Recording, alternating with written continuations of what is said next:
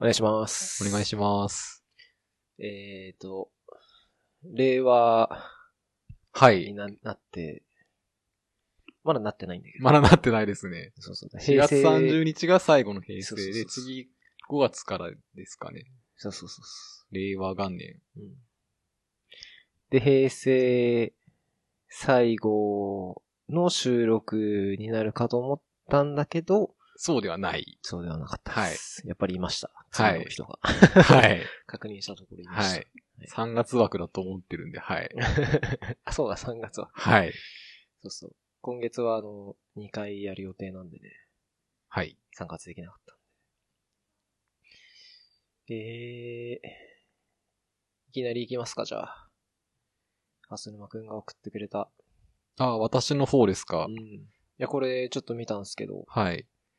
そうですね。結構、これ、そもそも、ポッドキャストでこれ話すのどうかなと思ったんですけど、やっぱり今、最近そのセキュリティ業界というか、セキュリティクラスター、ツイッターのとかですね、うんとかでよく出てくるのが、まあその、いわゆるその、ウイルス剤。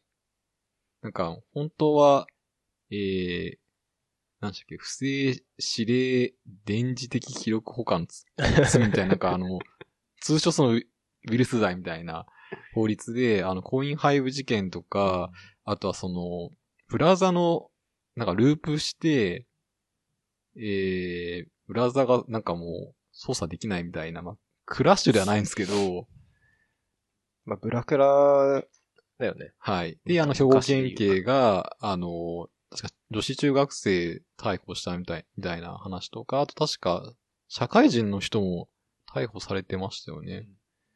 いくつか。まあ、というふうになんか、いくつか、あの、このウイルス、作成罪かなによって、まあ、逮捕者が出てるっていうものが出てるんですけど、で、実際これ確か、あの、墨田セキュリティ勉強会でしたっけあの、セキュリティの勉強会いくつかうんあって、結構、えー大きい、大きいというか結構有名な、よく聞く勉強会も、あの、開催やめますみたいな話が出たりとか、今いう風になんか出てるんですけど、結構あの、個人的に気になったのが、吉永さん的にあの、これのニュースとかって、なんか、ど、どうですかねうん。まあ、技術的な、その、観点を持ってる人からすると、はい。こういうのってなんで逮捕されてるのみたいな、まずうん。感情というか思いを抱くのが一番。はい。特に、その中学生が URL 貼っただけではい。書類送検になっちゃったって話なんで、はい特にそうかなと思ってて。でも、なんだろう。知識のない人たちから見ると、いはい。わゆるまあ迷惑行為みたいな感じなんだよね。単純に見て。うん。うん。だから、えっ、と、やってはいけないことみたいな。まあ、やってはいけない、なんて言うんだろうね。法律とかの話、うんぬんで、はい。まあ、迷惑人にかけてるんで、そういう意味ではやってはいけないことなんだけど、うん。その法律で裁けるか裁けないかとかって話になっちゃうと、技術的な観点が必要になるから、はいはいはいはい。そういう人たちからすると、いや、これは全然、そんな大ごとにする話でもないみたいな。うん。観点で、まあ基本的には見るかなと。でも、こういうふうにニュースになるのは多分、日本の文化というか、風習というか、そういうのもあるかなと思ってて、いわゆる多分、見せしめ的なとこが大きいかなと。うん。こうう。いう、なんだろう。うーんと、専門的な知識が必要で、はい。で、専門的な観点からすると、えっ、と、全然大したことないんだけど、人に迷惑をかけたりすると、こういう風に逮捕されちゃうよ、みたいな。うん。見せしめ的なとこが大きいかなっていう印象なんで、はい。まあ、うん、まあ、日本はこういうの好きなのかなっていう印 象取り上げるのうが。ん。なんか個人的に思ったのが、なんかすごくあの、セキュリティエンジニアとかのすごい時間をなんか奪ってるなっていうのが、あの、思うところなんですよね。あの、これによって、なんかその、どこがいけなくて、どこまでがその、まあ、セーフなのかみたいな、そういう線引きが多分また出てきたりすると思うんですけど、で、それに伴ってなんかまた、このニュースとかに対応する人も出てきたりとか、なんか本来なんかそこに力を注ぐんじゃなくて、例えばその、年金の、なんか、日本年金機構でしたっけあそこがなんか実際サイバー攻撃受けて、で結局あれ、まだ逮捕者、犯人逮捕できてないんですけど、なんか本来、その、やるべきセキュリティ対策とか、そっちに行く前に、なんかこういうところでだいぶ、あのー、法数というか、捉えて、うん。なんかまた世界となんか、その日本のセキュリティの業界というか、技術っていうのもなんかまた差が出ちゃったりするんじゃないかなとか、ふと思ったんですよね。なんとなくなんかこう、この話を聞いてると。まあ、やんなくてもいいことをやらされてる感はまうんあ、専門的な人から見るとね、あるかもしれないからね。まあでもただ、それを逆になんだろう、ちゃんと説明したりとか、そういうのをややらないと、うん、なんか、ひ必要なことなんですかね。うん改めて。まあ、どうなんだろうね。ウイルス剤ってまあ、すっごい、ね、抽象的すぎるかなっていう気はしてるから、はい。その種類とかもいろいろあるし、そうですムラクラがウイルルスになるかっていうと別にウイルスでも何でもないし、うん、 そこもちょっと問題かなって気はしてるけどね。その使用者の意図とは無関係に勝手に実行されるようにする目的っていうのがなんか、まあ、何を指すのかみたいな。うん。とこほろとかとんどのソフトウェアそういうもんだけどな、みたいな。 バグ作ったらじゃあ、 ウイルス作成罪になっちゃうなみたいそうそうなそ。うまあそこまでいかないとは思うんですけど。いや、でも多分、極論そういうような話になったりする感じもあると思うけどね。これ、割とこのネタちょっと出すべきか悩んだんですけどう。ん。いや、でもこのネタ、結構盛り上がってた気はしますよ、ツイッターとかで。ああ、そうですよね。そのいわゆる有識者みたいな人たちの間でも、これははい違うだろうとか、うん、なんかそのこソースコードレベルでじゃあ説明するよみたいなうん。話にもなってたから、盛り上がってはいたんで、面白いなとは自分も思ってたん ですけど。なんかでも GitHub でなんかみんなこのソースコード使ってなんか自首しましょうみたいな、 なんか変キャンペーンとかもなんかありましたよね。なん か。それはそれでなんかまあ、うーんって感じだと思うんですけど。まあ、このコインハイブに関しては、はい。いわゆる多分 CPU マイナーとかを、その、勝手にこう、ドッカーとかコンテナとかで走らせるみたいな話だと思うんですよ。はい。うん。で、まあ目的は単純にお金儲けなんだよね、このコインハイブに関しては。まあ、まあ、マイニングさせ広告収る。入になるので、まあお金儲けにはなりますけど。で、なんだろうな、これが、こういう風な手段を取らざるを得ない背景の一つとして、はい。そのマイニングするのに、ものすごい、なんだろう、ハイスペックなマシンが必要はい。 で、コストが必要みたいな話があって、まあ、それをこう、ね、余ってるリソースを、ちゃんと、なんだろう、あの、無駄なく使うっていうような、多分、意味で、まあ、こういう人たちは、こういうの配って、ね、リソースちゃんと活用しようねっつって、まあ、ウイルスっぽく巻いてる感じはするんだけど、まあ、それ、うーん、ちょっとまあ、なんとも言えないけど、なんかちょっと自分が感じたのは、はい。その最近のクラウド界隈で、その CPU とか GPU のリソースを使って、あの、仮想通貨のマイニングするのが禁止されちゃってるああ、うん。基本ダメらしいんですよね。基本アウト。はい。まあそれはもう単純に、要するにサーバー作りまくって、リソースを使いまくれば、はいはいはい。どんどんマイニングできちゃう。で、そこでリソースを使っちゃうと、いわゆるパブリッククラウドとかだと、他の人に迷惑かかるから、うん基本やめてね、みたいな方針らしいんで、まあやっちゃダメなんだけど、なんかそういうのも結構影響してるかなと思ってて、要するにローカルの自分が持ってる、ね例えば Mac とか、そういうのじゃないと、いわゆるマイニングができないみたいなのがあって、まあこういう風な手段を取っている人たちがいるのかなとも思うんで、うん、まあクラウドのせいじゃないですけどね。うん。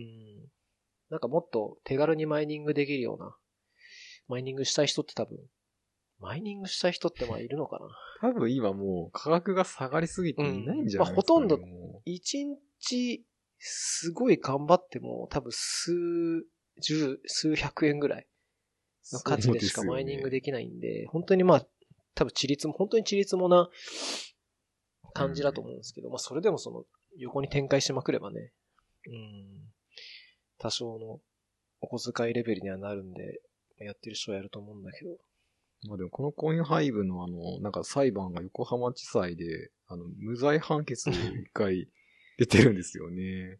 うん、なんかそれを考えるとなんか、うんな、な、なんなんだろうな、みたいな風に。まあ実際どうなるかわかんないんですけど、まあ、難しいね。なんとも、そうですね。判決がどうなるかは、まあ、どっちに出ても正直、うん、いいかなって気がするけ ど、まあ、こういうのが問題になるのが面白いなっていうのは思ったかな。ああ、全然だって、昔はこんなんね、なかったよね。逮捕が出るっていうことですえか、ーなんかその、すごい有名なのは、はいあの、ウィニーを作った、ああー、はい。金子さんっていうじゃないですか。金子さんはいうんあの時とかはすっごい、なんだろう、そういう、まあ、お全然話とか技術の内容は違うけど、なんかその、いわゆるインターネットの、まあ、インターネットの、なん、なんて言えばいいんだろうね。ああいうのが、うん。いわゆるまあ殺人とか、はい。ああいうような事件じゃなくて、インターネット上の事件としてなんか大きく取り上げられた、なんかすごい代表的な事件は。ない気はしていて、なんかあれ以来というか、うん。うん、ああいうのぐらいしか大きく取り上げられなくて、うん最近は割とこうちっちゃい、まあ、ちっちゃいというか、こういう本当になんか、ね、重箱の隅をつつくような話 も、事件として取り上げられてるのは時代の風潮なのかなっていう気はするかな。いや、もっと増えてくると思うけどね、今後。そうですねい。や、なんか、話はちょっと違うちょっと違うかもしれないけど、そのダウンロードのさ、あー違法化はいとかも、あものすごい厳しくなってて、出てますね。うんなんかあの、ニュースになってたのは、スクリーンショット撮ってもアウトだよみたいな話はい。はい。スマホでこう撮りましたみたはいいはいはいなはい。それもまあコピーで複製しちゃって、ダウンロードと一緒だからっていう話があっはいて、もう何もそうするとできないよな、みたいな話にも多分なるし、はい。うん結局なんかそれが法律として定められても、その、絵に描いた餅じゃないけど、い抑止力は多分ほとんどなくて、うん。なんかこういう感じで見せしめで、例えばなんか、あの、事件として、あの、公開されるかもしれないけど、多分止めることはできないと思うんだよね。スクショ取らないでくださいって、その iPhone とか Android 側で本当に規制しない限りは、まあ無理じゃないですか。うん。どう考えても。なんで、うーん、あれもちょっと無茶苦茶な話かなとは思うんだけ ど、でもなんかそういうふうに、その、国というか、 はい。あの、やることはこうやってるんだよアピールを多分、しない とその、なんか犯罪抑止してないんじゃないかみたいな風に、はい。その一般市民の人は思うわけじゃないですか。う。うんん、だから法律作ってもっと厳しくしてくださいよとかっていう風になるんで、一応やっぱ形上、はい。そういうのはしていく、していかなきゃいけないみたいな立場の人が多はい分はいいると思うんで、そういう意味で多分どんどん増えていくと思いますけどね。そうですね。まあうん、実際その、まあ、インターネットの接続数っていうのは、まあ、どんどん、まあ、IoT もよく、それでなんか、DDoS 事件とか、事件というか、まあ、増えたりとかはあると思うんですけど、なんだなんか、本来多分、例えばアドネットワークとかって結構、あの、本当になんだろう、マルウェアダウンロードさされたりとか、あるじゃないですか。だから本来は多分そっちを多分、 制限すべきだと思うんですけど、うんなぜかなんかそっちじゃなくて、そうだね。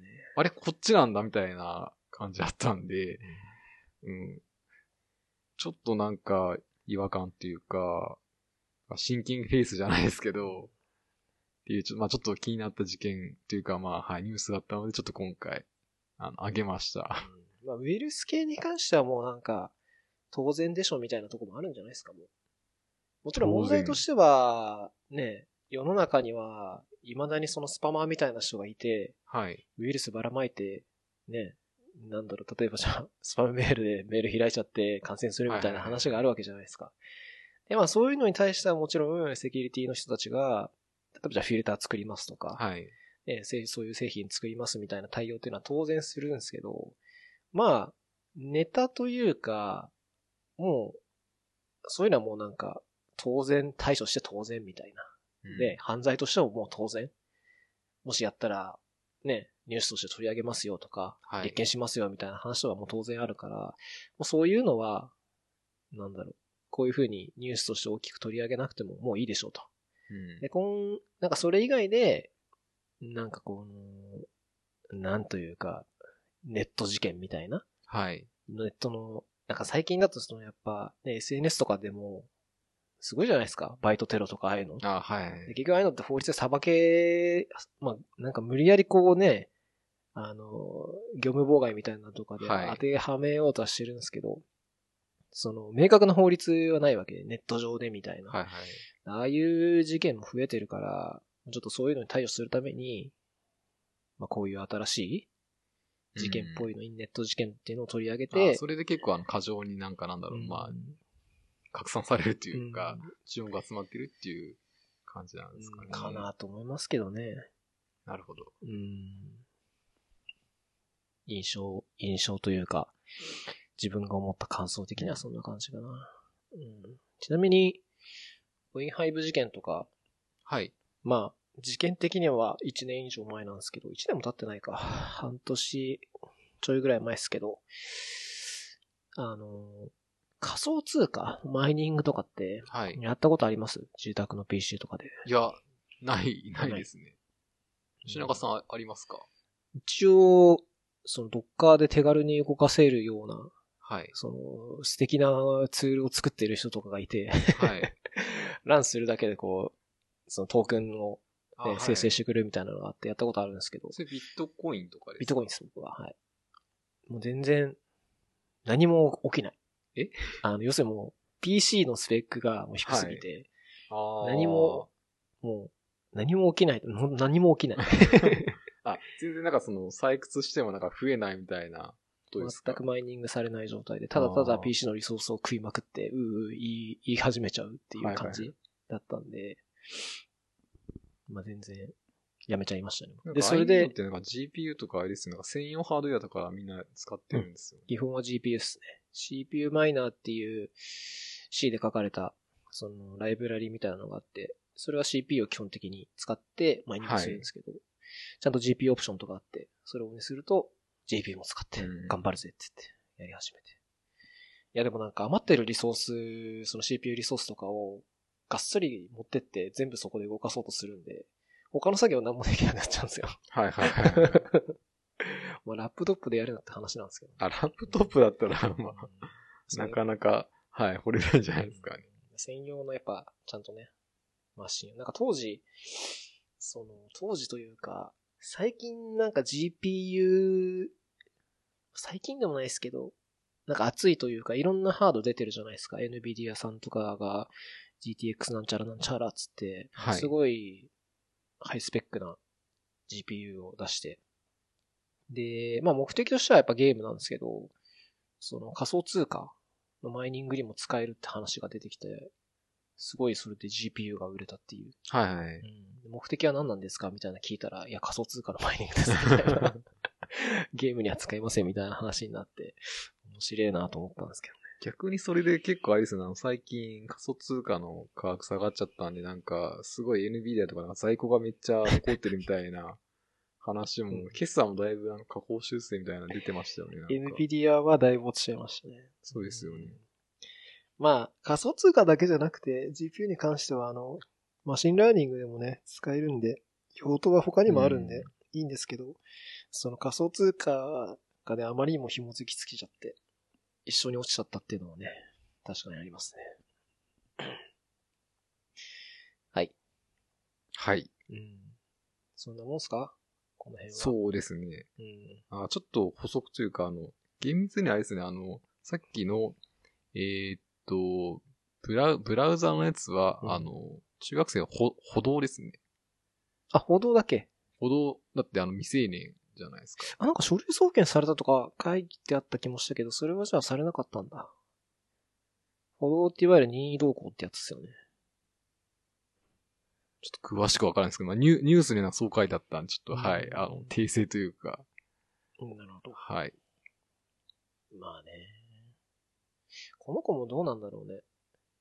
わかっ、まあ分かってて貼ったよね、当然ね、でもそうですね ね。。うんでなんかも、、 うん。割となんかでも、よく、昔のインターネットじゃないですけど、なん かあの、掲示板とかでなんか嵐みたいによくいいるじゃないですか。うんうんなうんんか、スクリプトをなんかめちゃくちゃ投稿してくる人みたいな。うん結構遭遇したことないですかなんかそういう人って、なんか。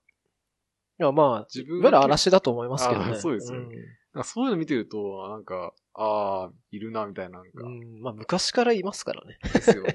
むしろ今もね、いるっちゃいるかうら。ん。ね、これ、この記事、ブラクラのやつを記事に見たときに、そのこれいわゆる JavaScript でずっとアラート出すってやつなんですけど、はい。その最近のブラウザーって連続でこうアラート出すと抑制してくれあるじゃないです あー、か。ありますね。うん。だから基本出ないはずなんですよ。はいはいはい。その無限にこう、そのアラートが出て、基本的に閉じるボタンがあって、それを閉じても、はいもう一回次のアラートが出てくる JavaScript を組んでるんで、無限にアラートが出るって話なんですけど、ブラウザー側で抑制する機能がついてるんで、うん基本3回ぐらい押したら出なくなるはずなんそうでですよ。すね。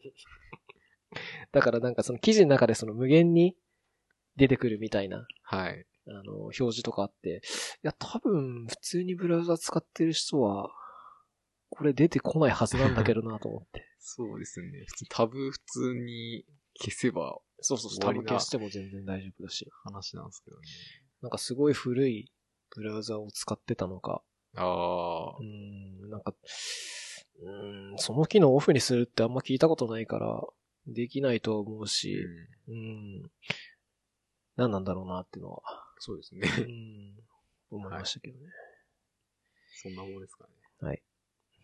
まあ、経過を、また見たいっすね。はい。うんまあ、やっぱ注目してるニュースなので。うんまあ一応だから観点的にはセキュリティ的な観点なんだよね。蓮沼君的にはね。要するにま、セキュリティエンジニアの人あ、が、はい。こういうので、さっき言ってたコース取られちゃうみたいそなうところがそうですなんだよね。はい気になるところは。萎縮しててるのが、まあ、実際勉強会中止とかも、まあでも、まあ、前も結構そのあったらしいんですけど、まあどこまでその攻撃者となんか、いわゆるそのなんか、ハッカーとクラッカーの違いみたいな話があるじゃないですか。うんどこで線引くかみたいな。なんかそういうところでなんか結構、みんな、あ、また出てきたんだな、みたいな感じの注目がああったんで、ちょっと今回、はうんい、トピックにしました。ちょっとこの話、そう思い出したんですけど、はい。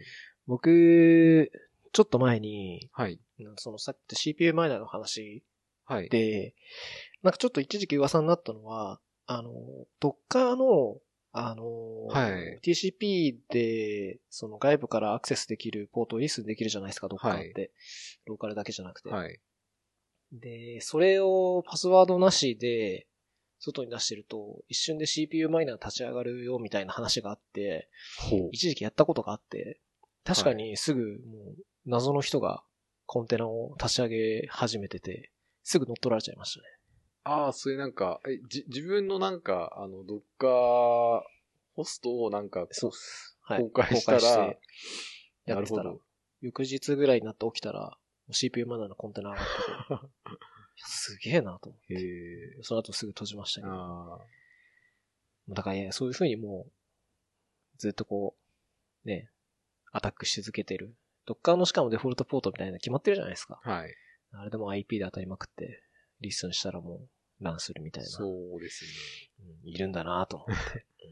よくでもなんか大体 Web サーバー立ち上げるとなんか大体 PHP マードビンのスキャン来ますねなんか毎回、何、い、何年経っても毎回、またお前かみたいな感じの。来る。うん。あの、ベーシック認証でアドミンユーザーでこう、あのそうですそうです そうでアすドミン認証かけまくってくるっていう。うんまあ自分が学生の頃からなんか見て、未だに見続けるんで、いつまでやってんだろうな、みたいな。いやー、だからいるんすよ。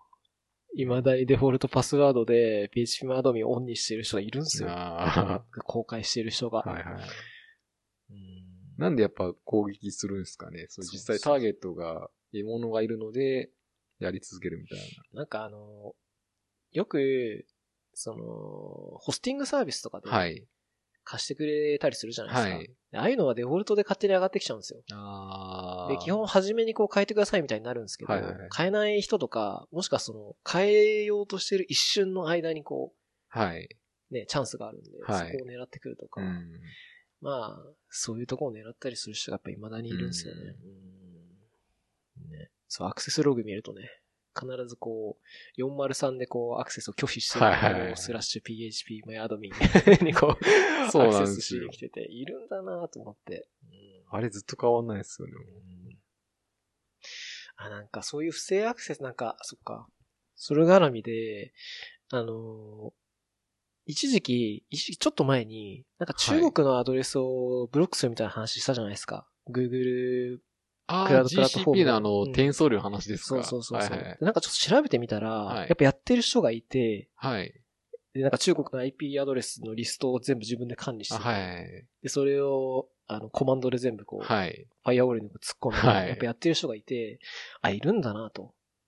で、そそれともう一個あったのが、さっき言った、その、結局アクセスできる IP があるんで、その IP を使って、えー不正アクセスを試みようとする人たち、要するにスラッシュなんとかにこうアクセスをしようとしてくる人たちはい。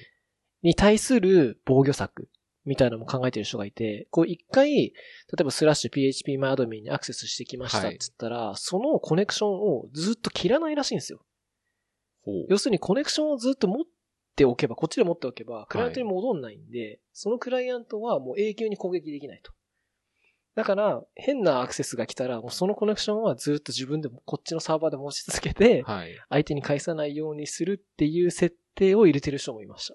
うーんうん。それでも TCP 貼っといて、その中で HTTP でリクエスト来たら、すなんかゲゲットスラッシュなんとかなんとかとか来たら、なんか返さないっていうそうっす。感じなん返ですさか、ね、ないの自分で入れといて、ずっとそのコネクションはもうサーバー側で握ってあーおいなたるほものど。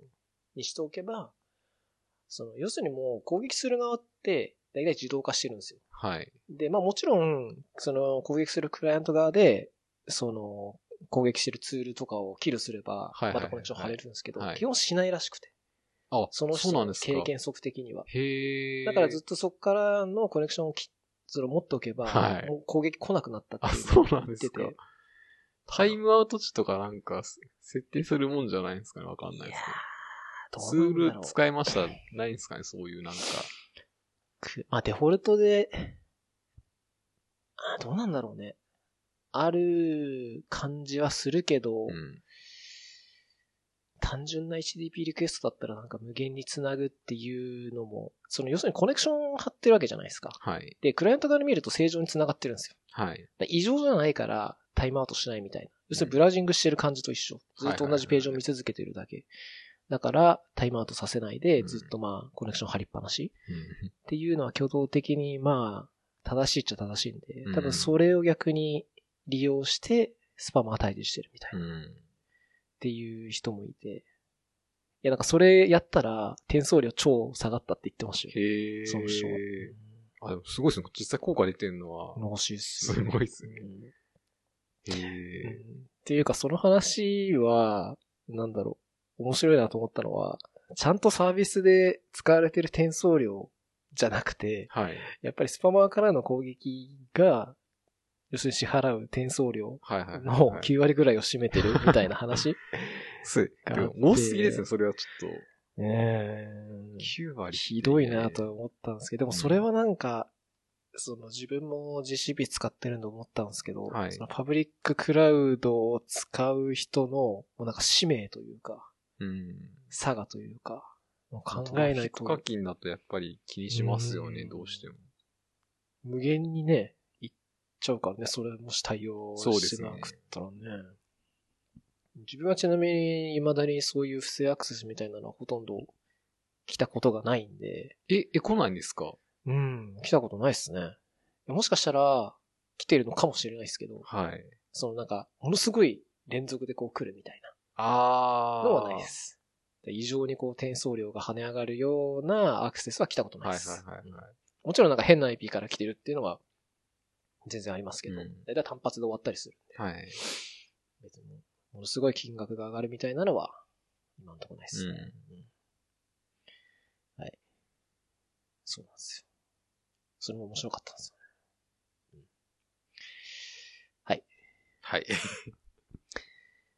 えー、次、どうしますか いや、あの、な、なんでもいいいですよ。じゃあ、じちょっと、自宅ネット回線で、僕の相談も含めてなんですけど、はい。あのーそのなんだろうな、本格的なその、回線ってわけじゃなくて、はい。家でこう、回線、インターネットするときって、まあ、基本的に光回線を引いたり、固定回線ですね。固定回線、はい。有線の固定回線を引いたり、はい。だから、えっと、今で言うと、NTT さんとかだと、フレッツ光はい。えー、au だと、au とか KDDI だと au 光みたいな。はい。ソフトバンクさんも出してますけど、はい。まあ、ああいうのをこう契約して、で、家にこう、弁当箱が送られてきて、はい。それを設置して、はい。で、まあ、工事が必要であれば、なんか回線引く工そう事でしすて、ね。はい。で、まあ、初めてこう、ね、ネットにつながるみたいな。はい。もうやるじゃないですか。はい。でも、まあ、最近は、工事なしで、えっ、と、YMAX を使えますとか、あ、はいまあ、。ポケット Wi-Fi みたいなはいのもあるじゃないですか。はい気軽に使えるというか、まあ、簡単にネットを自宅に引けますみたいはい。なのがあって、まあ自分、昔はずっと固定回線使ってたんですけど、はい。今は、えーもうずっとそういうモバイルルーターしか使ってないんですよ。はい。で、まあ理由としては、えーもう単純に工事とか、えーそういう、また、もう線を引くのがめんどくさい。はい。弁当箱置くのも邪魔っああ。ていうのがあるんで、はいもう全部それにしたんですよ。したんですが、はやっぱりいろいろと弊害があって、はい。一番は、えーやっぱり速度制限。あー、あの、通信しすぎて、上限足してしまって遅くなるみたいな。そうです。はい。で多分、これは、固定回線にもある話なのかなとは思っていて、はい。よくあの、まあ、マンションタイプとか、はい。だと、まあ、ベストエフォートですって歌ってて、はい。そういうのがそこに住んでる住人が多いと、えー、住人がいっあぱそういで使すっね。環て境にるよとっては、はい。遅くなりますみたいなはい話もあって、多分、YMAX みたいなモバイルルーター以外でも起こり得る話かなと思って、そうですね。プロバイダーによっては、1日あの、アップロード25ギガぐらいすると、あの、速度制限かかるみたいなのはなんか見たことありますね。それは、えっと、いわゆる、プロバイダーとか、回線元でそういうルールがある。はい。ななんか調べれば多分出てくると思う。出てく KDDI とか、なんか、NDT も多分普通にふれ、あの、制限してると思うんですけど、なんかその、イメージとして、固定回線とかは基本的にその、なんだろうな。えっ、と、ベストエフォートとかの影響で、回線が遅くなる。はえーい要。するに混雑のせいで回線が遅くなるようなイメージがあるんですよ。はい。で、対して、モバイルルーター系は、もう明確に、その、使用した量に応じて、ブツッとこう、使用制限をがっつりかけてくはるい。ような仕様がもう明確化されていて、はい。例えば、えっ、と、自分が前に使ってた YMAX2 で UQ さんが出してるやつだと、はいえっ、と、まあ、一応なんかプランが2つあって、えーそもそも、この容量しか使えません。はい。で例えば月100とかはい。しか使えませんっていうプランと、もう一個は無制限で使えます。はい。要するに月何ギガ使ってもこのお値段っていうプランがあって、はい僕はそっちにしてたんですよ。はい。で、使ってって、えーすぐこうやっぱ制限に引っかかっはいて。調べてみたら、えー3日で7ギガとあ、かはい。 10ギガを使ってしまあうりますねと、その月の容量がいかにはい無制限でもキャパをかけますよとはい。いうルールがあるはっい。ていうのに気づいて、はい。えーもう基本やっぱそれにずっと引っかかっちゃうんですよ。はい。うん。でそうすると、えー、もう全然スピード出ないし、はい。ダメになっちゃいますっていうのがあって、まあ、これどうしたもんかなと。はい。で、容量はまあ無制限なんで、えー、使いまくっていいんだけど、結局その制限がかかっちゃうから、もう使い物になんないはい。から、あ、じゃあ固定回線がやっぱいいのかなとはい。思ったんですが、ですが、はやっい。ぱりめんどくさいと。めんどくさい。はい、で、次に、はい。えー、ワイマックワイマックス、それは YMAX2 の話で、はいワイ YMAX やめて、はい。最近流行ってるソフトバンクさんが、えー、と出してるエアーですが。エアとか。か、はい。えー、と要するにソフトバンク回線、4G の回線を使っはいはいはいはたいえーモバイルルータはい。ーのサービスがいっぱい出てて、はい。で、うちは契約してるのはスター Wi-Fi ってやつを契約してるんですよ。スターは、はい。それ今結局、えっ、と、いわゆるモバイルルーター送られてきて、それに SIM が刺さってるだけなんですよ。はソフいトバンクさんの。で、回線は、えーそその携帯と一緒でえー 4GLT が使えますと。っはい。ていうサービスで、当時、そのソフトバンク系の、えーそういうポケット Wi-Fi サービスみたいなはい。やつが、無制限をやっぱ歌ってたんですよね。ほう。だから、YMAX みたいに、えー無制限で使えます。で、えーソフトバンクさんのポケット Wi-Fi 系もはい。無制限で使えます。はい。で、さらに、そのソフトバンクさんの方は、3日制限とかもないですよと。ほう。要するに本当に使いたい放題ですとはい。いうのを歌ってて、価格もちょっと安いみたいな感じなんですよ。はい。で、えっ、と、まあ、それ、結論から言うと契約したんですよね。はい。で今も使ってるんですけど、はいえっ、と、月日が、当時契約した時は無制限だったんですけど、実は今はもう制限がやっぱりかかっていて、はい。えー月だいたい100ギガを超えると、キャパをかけられるはい。んですよ。で、昔は500ギガとか600ギガをガンガン使っても全く制限かかんなかったんですけど、は今はもうえー100で、ほぼ100で制限かかると。で、多分その理由としては、単純に利用者が増えて、使えるネットワークの、えー帯域がもうパンパンになっちゃってるから、一人にそういう風にキャパをかけないと、はい。えーもう大変なことになる。はい。っていうのがあって、基本100ギガ以内で、今、えー月の使用量は抑えてるんですよ、はい家のやつは。で、まあ、まあ、今話したのは、まあ、使用の話なんですけど、はいでも自分がやっぱり思うのは、はでい。希望として思うのは、はい。無制限で、やっぱキャパかからないで、はい。その3日とかもかからないで、はいどこまでもやっぱ無限に使える回線って欲しいなと思うんですよね。はい。 うん、単純にユユーザーとしては。ユーザーとしては。はいでも、その、そういうコンシューマー向けのサービスで、しかもネットワークのリソースでも限られてるから、はい。もちろんその、キャパシティかけちゃうのは、まあ、納得は納得なんですよ。はだいたい。い仕組みもなんかわ分かってるんで、だいたいはいなんでやってるかっていうのはわかるんで、で、わかるんですけど、できれば欲しいと。はい。そういう改善が欲しい。はい。っていうので、ありませんかと。何かおすすめな、そういう のは。いや、もう自宅にダークファイバー引くしかないんじゃな いですか。本当に。じゃあ本当にもう自分で、いわゆるまあも、うあの、法人の人とかが引くような回線を家に引いて。そうそうです、そうです。もうそういう、もう何十万とか払って、そんなにやりたかったら、でも基本的にそのやっぱり、あの、無線系とかだと、あの、絶対その帯域使ったりとか、あの、電波的な、あの、まあ、限られてる資源を使う、リソースを使うのと、あと、まあやっぱり結局その、インターネットのトラフィックって、あの、AS と呼ばれる、あの、ネットワークの、まあなんだろう集、集合体みたいにいくつかあるんですけど、そこのトランジットみたいに、上上位のネットワークに行くためには、やっぱ転送料みたいなお金がかかるので、ある程度やっぱコストも かかってしまうんで、完璧な無制限って多分、無理だと思うんですよ。あーまあ無理なのか、そうだなよねん、で、自分の使い方を変える、もしくは、まあ、まだやっぱり固定回線の方が待域に、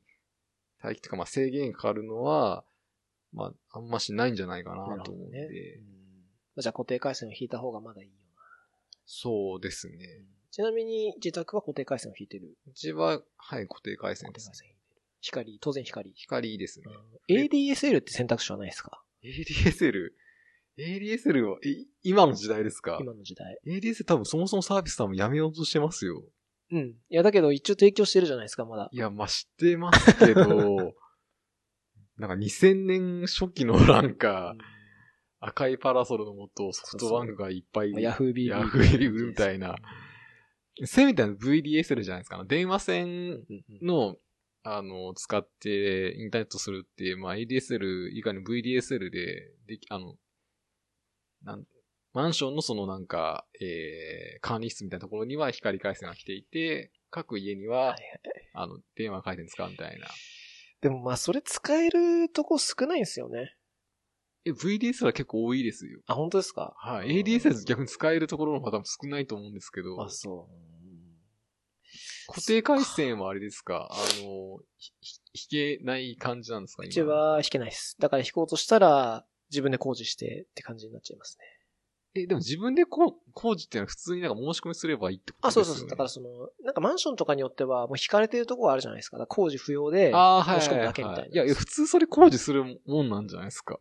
でも、最近はもうなんか、例えば、備え付けであるっていうのは確かに乱配線とかあるっちゃあるんですけうんうど、でも工事すれば、1万円ぐらい確か払えば、うんマンションでも導入できるはずなんはいはいはで、それは普通やるもんなんじゃないですか。ああー、そういうことか。はういん。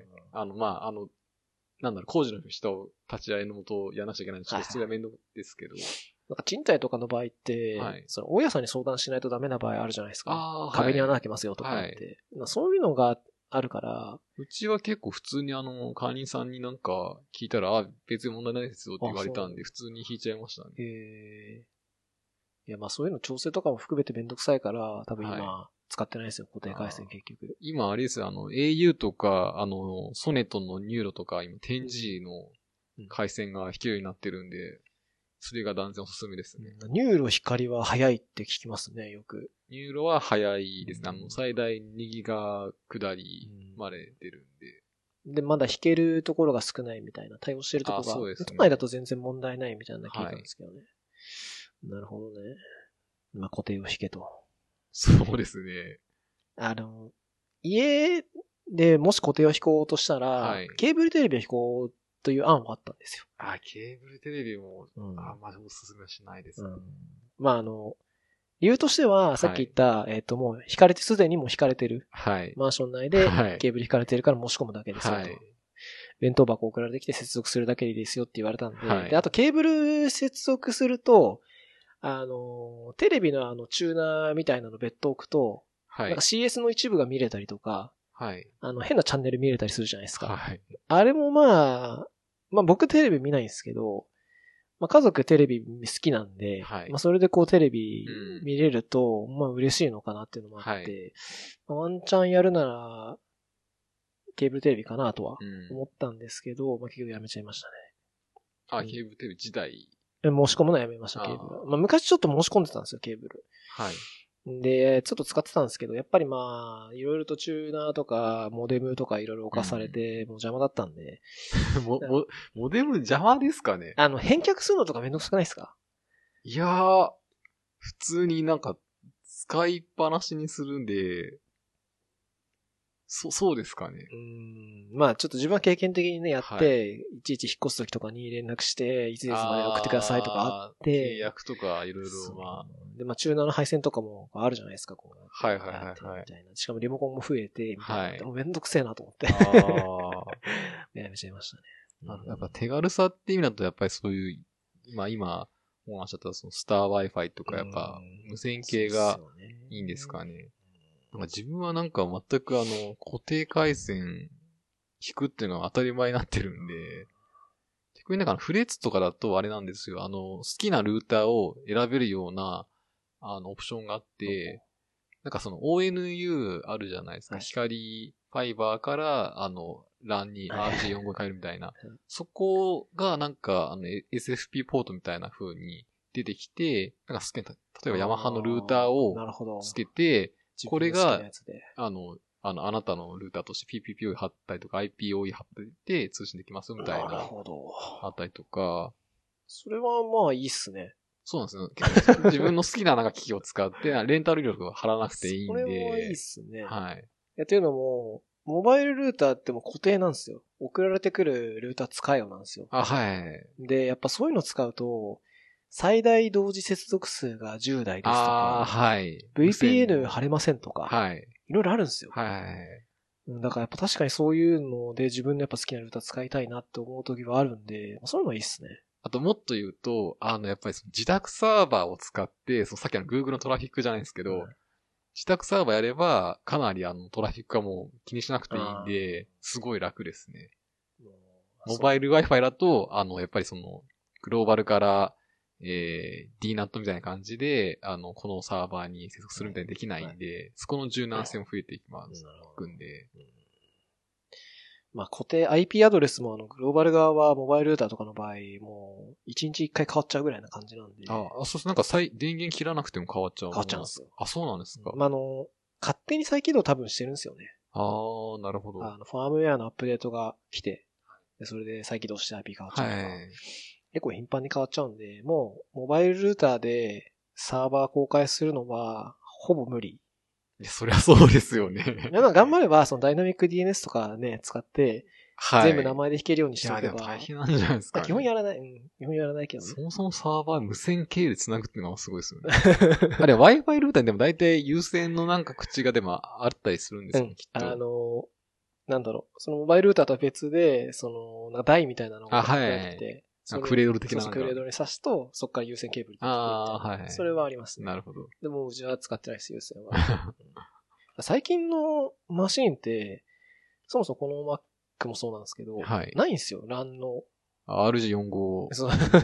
有線 LAN の。キャット5でこう繋ぐみたいなのとかないんで、変換ケーブル買わなきゃダメなんですよ。ああ、なんかあの、サンダーボルトかわかんないですけど、なんか。そうそうそう、そそれで。 USB とかですよね。そうそうそう、変換してあげないと入んないんで。はいはいはいはい、あそもそもやっぱ全部無線で繋ぐことを想定して作られてるんで。なるほど。うん、自分 PC 買うときは基本その優先欄がまずあるっていう前提で選べますね。バイオとか FMV だったら基本的には、あの、やっぱついてるんで、選んだりとか。メーカー系の PC になっちゃうよね、でもそうすると、ね。あ、そうですね。僕はあんまし Mac 好きじゃないんで。あ、そっかそっかそっか。はい。そっか。それで、ちょっとまだ話があって、はい。そう、さっき言ったスター Wi-Fi は100ギガって話したじゃないですか。はい、100ギガ、はい。で、あのー、100ギガ以内に抑えなきゃいけないんですよ。はい。なんとしてでも。はい。例えばそれで、えー、ちなみに1匹でリセットなんですよ。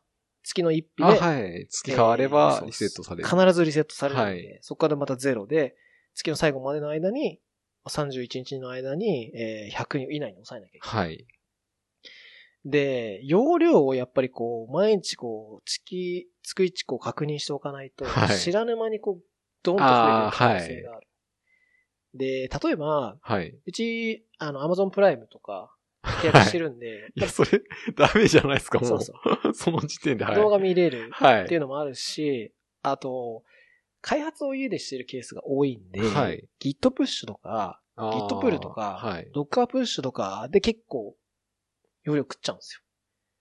そんなにでも、ソースコード自体はあれなんじゃないですか。どっちかっていうと、例えば、なんだろう、あの、リモートデスクトップとかでなんか接続したいとかだったら、あの、絶対トラフィック食いそうですけど。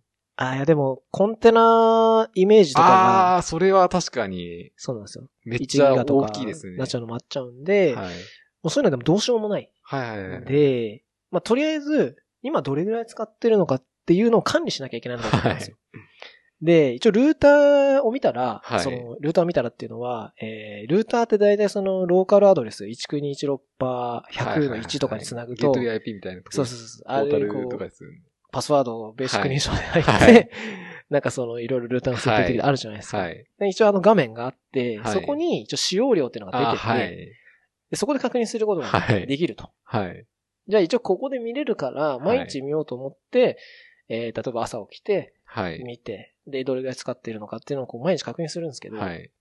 それだけだと、例えば1日どれぐらい使ったかとか、はい。もうちょっと言うと、1時間の間にどれぐらい使ったかっていうのがわからないわけじゃないですか。要するに数位が。はい。で、それも知りたいなと。はい。っていうのも、例えば、えっ、ー、と、平日は基本的にはそんなに減ってないんだけど、はい。休日に何かドンと落ちてる。はい。で、それはなぜかっていうと、例えば動画を見てたか。はい。っていうのがわかるじゃないですか。はい。そう対策が打てるんですよ。はい。じゃあ動画見ないように しよう。はい。っていうのがあって、その容量を、えっ、ー、と、レディスに突っ込んで、はい。グラフにするっていうのを作ったんですよ、わざわざ。それなんか、と、セレニウムかなんか取ってくるんですか、なんか。はい、ブラウザーがヘッドレスで立ち上がって、あー、クロームのヘッドレスとかですそうかです。で、ブラウザーの立ち上がったらベーシック認証でこう入って、はいそこのドムを取ってきて、はいで、ディスに突っ込むっていうのをわざわざ作って、はいで、グラフにするのと、毎日一回必ずスラックでその URL を送ってきてくれて、見るっていうのをはいわざわざ作ったんですよ。はい。で、作ったのはいいんですけど、はい。もちろん便利で、ちゃんと月100ギガ以内に毎回収まるようになったんですけど、はいもうなんか、毎日が、その、ギガに縛られてる生活感がすごくて、 はい。もうそれに対する疲労感がすごかった。それソフトバンクの CM もギガになんか縛りみたいなの言ってますけど、縛ギらガれて 市、るギガ市ですよ、ギガ 市。いや、いや本当に。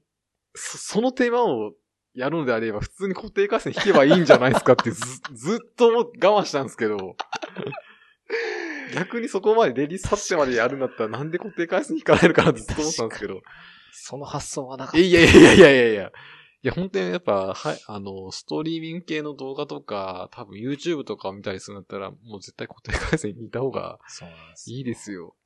で、まだ話の続きがあ、あってはい。はい。そこでやっぱりギガを使わないような対策を次に打ったんですよ。ほう。例えば、プライムだと、はい。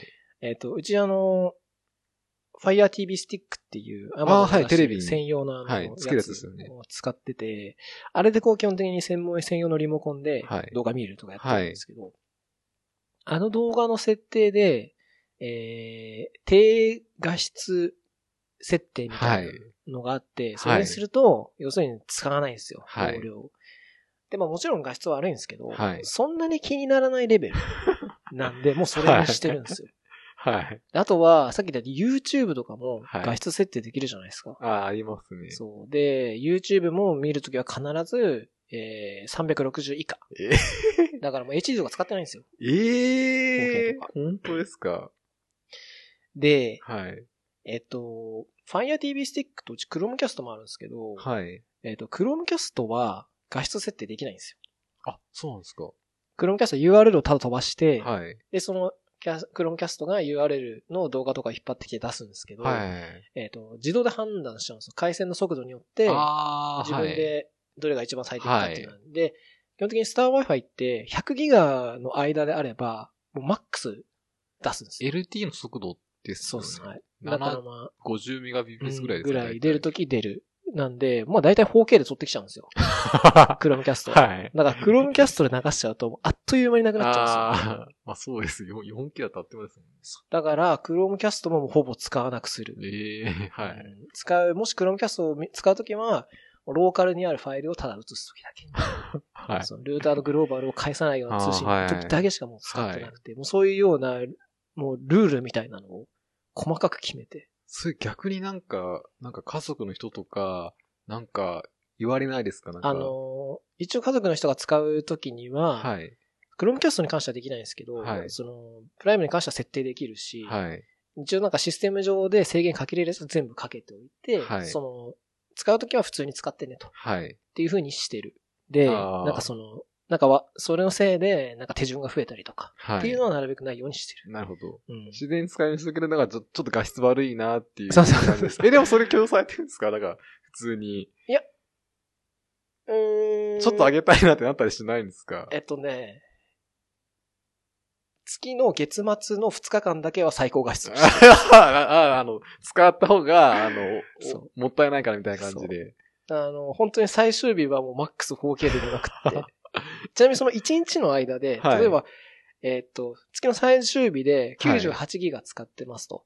あで、はい。残り2ギガじゃないですか。はい。で、最終日でもし2ギガ使って、使いましたってなったら、そこで制限は絶対かかんないんですよ。あ、かそうかなんるとですきか。は、必ず翌月翌日からかかるんで。ああ、なんか前日の、あの、時に100ギガ超えてるかっていう判断ロジックみたいなそうそ。ああ、だなるほかど。ら、大丈夫なんですよ。あ、じゃあ、月末はすごいなんかハ、ハッピーというか、いつもよりなんか画質もいいしな、音質もいいな、みたいな。 ちむしろ見てないのに垂れ流しみたいな。 ょっと流しとこうみたいな。使いまくってやろうみいたいな。やー、それ普通、いや、固定回線行きましょうよってしかもうずっと思わないんですけど、すごいっすね。そうなんですよ。ちょっと僕は考えられないですね。まあ、もちろんメリットもあるっちゃあるんですよ。その、さっき言った3ギガの制限がかからないんで、はい iMax に比べて3ギガがかかんないのあで、はい基本的にはずっと快適。はい。 100ギガの間。あとは、はいまあ、固定回線とかに比べると、モバイルルーターなんで、一応まあどこにでも持ち運べたりとかはい。するんで、あと値段も安いんですよ。3800円ぐらいだったな、確か。いやー、でも固定回線も同じぐらいの金額だと思いマまンすシけどョねンタイプの一番低いやつとかと同じぐらいなんだけど、はい。まあ、だったらいいかなと思って、まだ使い続けてる。で、あとなんかえ、ー、縛りが一応ない。あ、夜勤ないんですかないんですよ。えーまあそれぐらいかな、メリットはえ。ーじゃあもう今すぐ固定回線変えた方がいいんじゃないです か、なおさら。えー、まあ次引っ越して、はい。引っ越したとこだったら、まあ、もしかしたら行くかもしれないかな。うん、今んとこ一応、なんか、その、回線変えると、はいその回線の工事とか、まあそういう以外に、自宅の機器の設定も全部変えなきゃいけないんですよ。Wi-Fi の設定とか。あ、でも、基本的にあれですね、あの、自分とかなんか Wi-Fi とかってなんかもう SSID も全部揃えちゃってますね。昔のやつとな んか、そういう風にしてますね。あと、ネットワークも大体なんか違うじゃないですかう。んあのー、1926開始なのか10点台みたいな。はいはいはい、はあい。れも、基本的にはもう同じ風に、機器設定してから、機器つなげてやってるんで、 IP 帯はもう DHCP の範囲が、そのモバイルルーター決まっちゃってるんで、はいはいはいそこ変えられないんですよ。あー1916波のこのルーターは、てか YMAX の時は1916波200とかで払い出したんですけど、はい。スター Wi-Fi は1916波100で払い出しますみたいな感はじです。い。だからそこは変えられないですあそこ設定変更できないんね。ですいかいです。えー固定で払い出すとこう、もちろんそのスタティックアドレス範囲みたいなの決められるんですけど、はい。 1916波100までとかはもう決まっちゃってます。えそうなんーですよそれもでいきなやいです。なおさら、固定回数もそう自由に設定できますうんよ。自由度はやっぱ高い ですね。はいうんそうなんですよ。いやー、なんか、言われても固定回線どうですかっていうことしか言えないですね、とりあえず僕はなんか。やっぱ固定回線ですかね。うん。同じような、ね、境遇の人いないのかなっていつも思うんですよ。自あー宅でのも回線。いると思いますけどうね。んその、要するに制限かかっちゃった時とか、はい。どうしてんのかなとか、制限かかんないようにどういう風に努力してんのかな って、すっごい思いますね。固定回線変えるじゃないですか。うんでも、さっきもちょっと言った固定回線も一応ベストエフォートなわけじゃないですか。そうですね。だから、詰まったりすることないですか、逆に。うちは基本夜間でも500ぐらいは出ますよ。うんあの、あれなんですよ、あの、PPPOE だと、あの、NTT の、あの、なんか、ポン、PON のところでセッションが上限があるんで、ははやっぱ遅くなっちゃうんですよ。なんで、それだと、えーっと、夜間だと、なんか、例えば、もうな、何十メガとうんかうんうん下がっちゃうんですけど、今、IPOE って言って、あの、なんか IPv6 のネットワークを経由して、はああの、IPv4 の通信を行うみたいなものがあるんですけど、それを使えば、特にその NTT の制限っていうか、まあ、混雑のところはないんで、500ぐらい普通に出ますね。うんいいっすね。だって普通に9時とかゴールデンタイムに 500Mbps であー 4K とか見れるんですよ。固定回線だと。参考にします。は。い。制限も特にないんえで。ちなみに、どこなんですか回線は。あうち NTT。はフレッツ光のもちろんアットニフティ使ってます。はい もちろん。もちろん。ずっと長年ニフティユーザーなんで。あ、そうなんですかはえい。ー実家もニフティですね。うーんはい。ずっとニフティ使ってます。僕は昔は、あの、そのビッグローブさん使ってました。あ、 そうなんでですか。。うん OCN とかではなくビッグロービッグブ。ローブさんでしたね。なるほどうん。今は使ってないですけどね。はい。なるほど。。はいい。やっぱり固定回線なんですね。そうですね。最強の自宅ネット回線は固定回線としか言えないですうんやっね。ぱそうなんですね。はい。わかりました。はい。えー、今、あちょうど1時間ぐらい。大丈夫ですかあ、僕は大丈夫ですよ。まあ、話すのあと、あ、クレカの話か。これからの話、はい。クレカの話、あ、でもまあ一応、そうか、忘れないようにじゃあ、すると、はい。まあ結論から言うとクレカをなくしてしまったんですよ。はい。えー、で、一緒になくしたものが他にもあって、要するにカードケースをなくしたんですけど、はい。クレカと、えっ、と、パスモあはい。と、銀行のキャッシュカード。結構大事なやつばかりですね。そうなんですよ。をなくして、はいで、なんでその3枚を常に持ってたかっていうと、はいえっ、と、基本的に自分は支払いは全部パスモなんですよ。はい。で、オートチャージが設定されてて、はいはいはいもう常に基本的にそれで払えば、全部こと足りる。はい。もし、パスモ使えないとこの場合は、クレカを使うんですよ。はい。クレカ使えるじゃないですか。はい。で、クレカもダメだった場合もはい現金しかないんで、はい。現金を下ろすようにキャッシュカード持ってたんですよ。だかなるほど。らその3枚さえあれば、は日い。本中どこでも暮らせるんですよ。はい。三種の神器みたいな感じで。はだかい。ら財布逆に持ってないんですよ、自分。ああ、で小銭とかもじゃあ普段持たない。持たないです。なるほど持たないですよ。だから、現金ないときはもう現、現地調達みたいな感じで、はい。 ATM とかで下ろして、そこではいそのまま使うみたいな感じで。で、それをなくしてしまいましたと。やばいですね。 そうなんですよ。で、えーっと、まあ、いろいろ、いろいろ探したんですけど、はい。結局なく、うん。えー、まあ、基本、もしなくした時って全部止めるんですよね。そうですね、すぐ。で、全部止めたんですけど、はい。えーっと、止め方がすごいめんどくさかったというか、全部違うんですよ。キャッシュカードも、クレジットカードも、パスも。要するに、まあ、会社が違うんで、普通にでも電話窓口にすれば終わるもんなんじゃないですかう。ん基本電話はい。で、えーっと、ネットでもできるのがあって、あ、はい。えーネットでできるやつはネットで済ました。はい。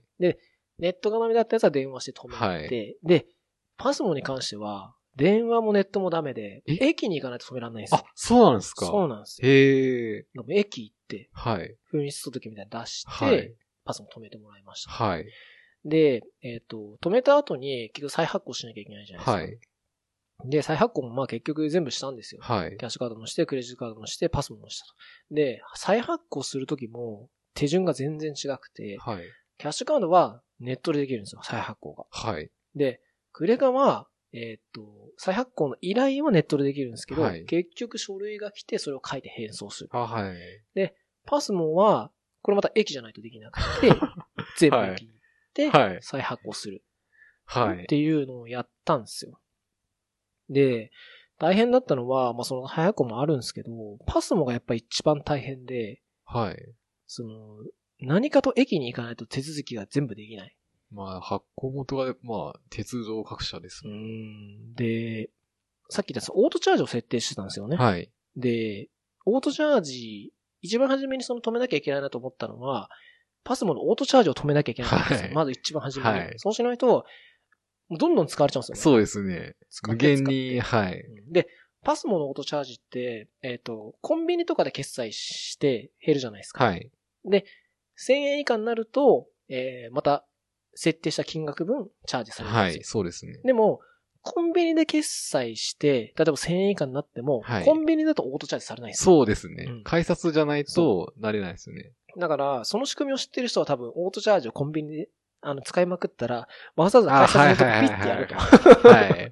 でそのやり方を知ってる人は多は分、い無限にこう使えちゃうはい。状態になるんで、はいちょっとそれはまずいと思って、まずオートチャージを止めようとはい。したんですよ。はい。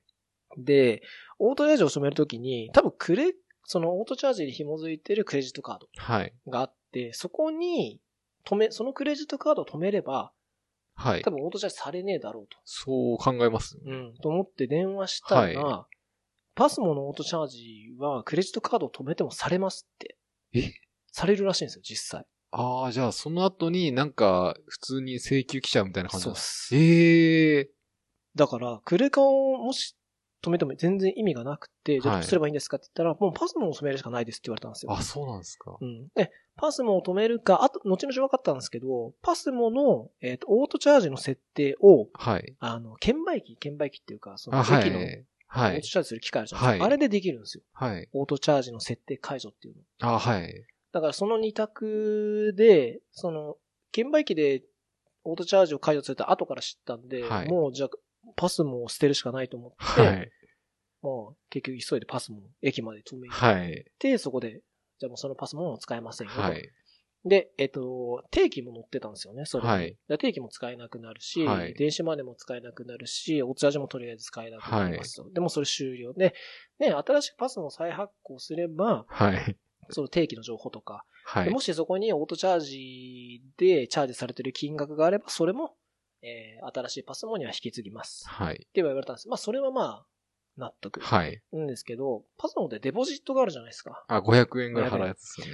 あれはもう、返ってきませんよと。はい要。するになくしちゃったんだ。はい。本当はそれはちゃんと駅の人に渡して500円と引き換えるんですけど、それはないです。はいなので、まあじゃあそれは仕方ないかなとはい。いうことで、まあそこは諦めて、はい新しいパスも再発行してもらったんですよ。はい。で、再発行してもらって気づい、はい。あ再発行してもらった時に一応、えっ、と、オートチャージがなんか不正利用されてるかみたいなはい。のも、あの、自分のこの、いくらオートチャージされてたかなっていう昔の記録をたどって、はい大体金額そんな感じだったんで、多分さ、はまいあさ、結局されてなかったんですけど、はい不正利用は。で、全部新しいパスモになったんですよ。で、えっ、と、パスモのオートチャージはい。が新しいパスモになったらどうなるのかなと思って。はい。そしたら、一応それも引き継がれてたんですよ。おーだから古いパスモのオートチャージとしてつい紐づいてたクレカが、また新しいパスモにも紐づいてたと。うん。でま楽あでいいですね。実は、えっ、と、そのクレカを紛失する1週間ぐらい前に、はい。オートチャージというか新しくクレカを実は1枚作ってて、はい。もう全部それに、オートチャージもそれだし、日頃使うクレカもそれだしっていうの、もうクレカを統一しようと思ってたんですよ。はい。パスモを新しく再発行すれば、オートチャージの紐付けもなくなるだろうと思ってたら、それはされなくて、はい。そのオートチャージの紐付けを解除したいんですけどって、クレカ会社とかに電話したら、はい。それもパセモの事業所でやってくださいって言って、はいさっき話した通り駅に行ったら、はい券売機でできるっていうのを知って、はそこで解除してもらったんですはよ。い。新しく、じゃあオートチャージ設定してくださいって言ったら、はい。オートチャージの設定をするのに、また申込書が必要ですってなって、あはい。そう書面記載して、はい。今提出したんですよ。はい。で、そしたら、すぐできるんですかって言ったら、はい。審査がありますと言って、はい。 3週間後ぐらいはい。に書面が届きますと。はい。で、その書面が届いたら、また書面を持って駅に来てくださいって言って。どんだけめんどくさいんだよと思 って。はい。もうすごい大変でした。あのー僕も、あの、パスモのオートチャージ、設定したんですよ。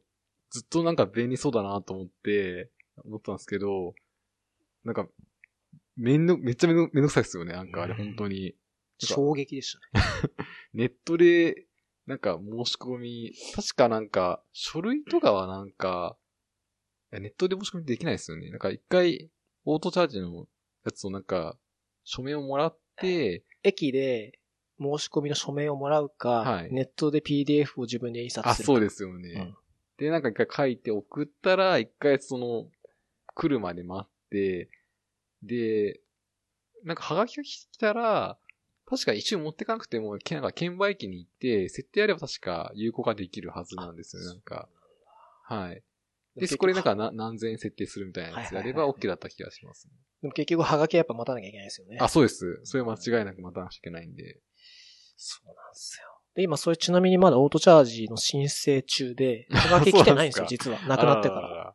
だから、オートチャージできてないんで、あ、じゃあパスオンで快適な生活ができてない。できてい。ないんですよ。ああ。めんどくさい、わざわざこう、ね、券売機のとこ行ってこうやって、お金入れてチャージする っていう。あれが切ないですね。あの、あーパスモって、まあいろいろ、それを機にパスモについていろいろ調べたら、はい。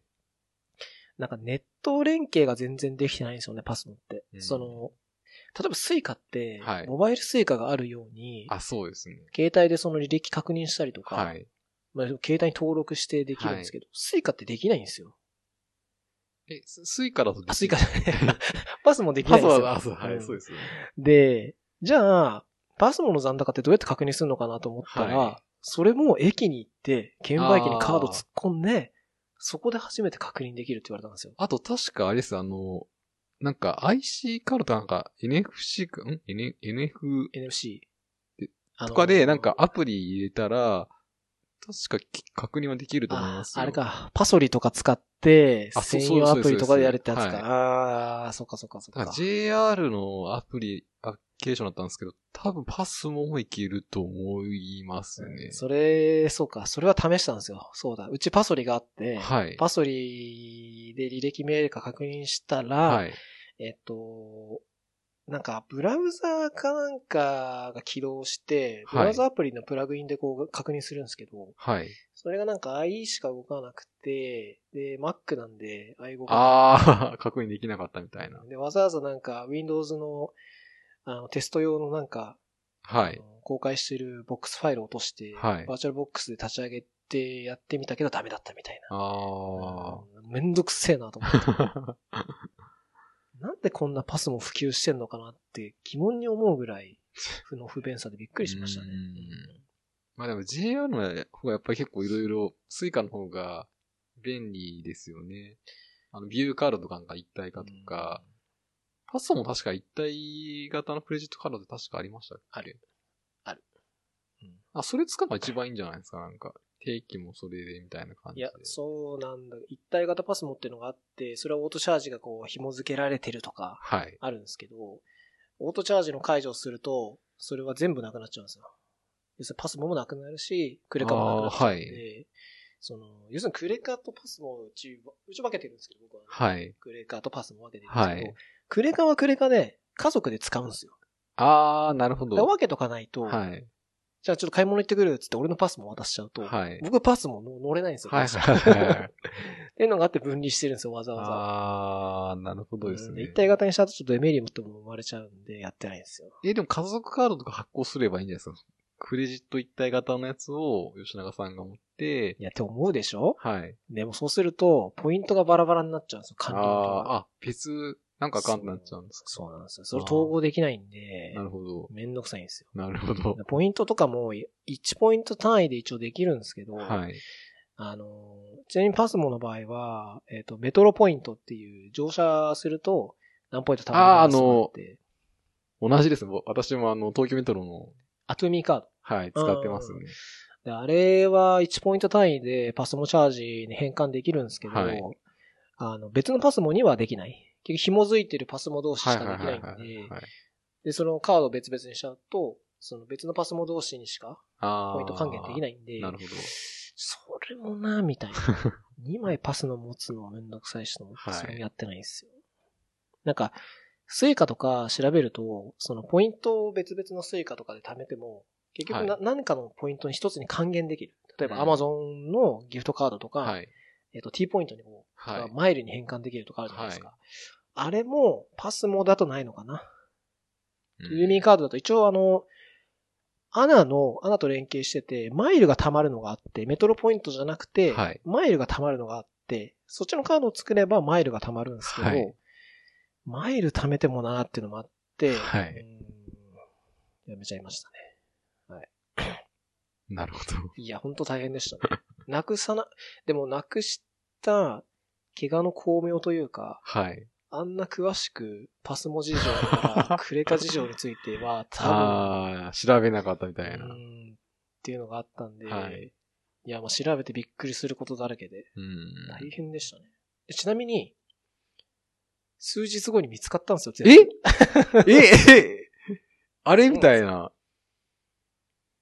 それなんか、 すごい悲しいです。神隠しになってま した、完全に。ええうん今までの黒なんだろうみたいな感じじゃないですか。まあ、あまあ、思いましたけど、えすいごい落ちですね、なんかは。やあの、ええ自分がいつもその、帰宅して、はいそ。のカードケースを置く場所って決まってるんですよ。だいたいなんかあるじゃないですか。あけれ、携帯を置くと 自か。宅だったんですかなくし。そあの自宅に、自宅に帰りましたた。はい。で、次の日に、はい。あ、買い物行こうと思って持ってこうとしたらなくて、はい。あ、でもここにないってことはあそこかなと思って、こう何個か候補があって、はいそう全部探してもなかったんですよ。はい。で、うわ、ないなと思って、1、2時間こう、嫁さんとかにも相談して、どこないかなって、もうそこも探して全部なくて、で、負けやめようと思ではい。って、2時間ぐらい探して、もうそこから全部、まあさっき言った手順取ったんですけど、はい。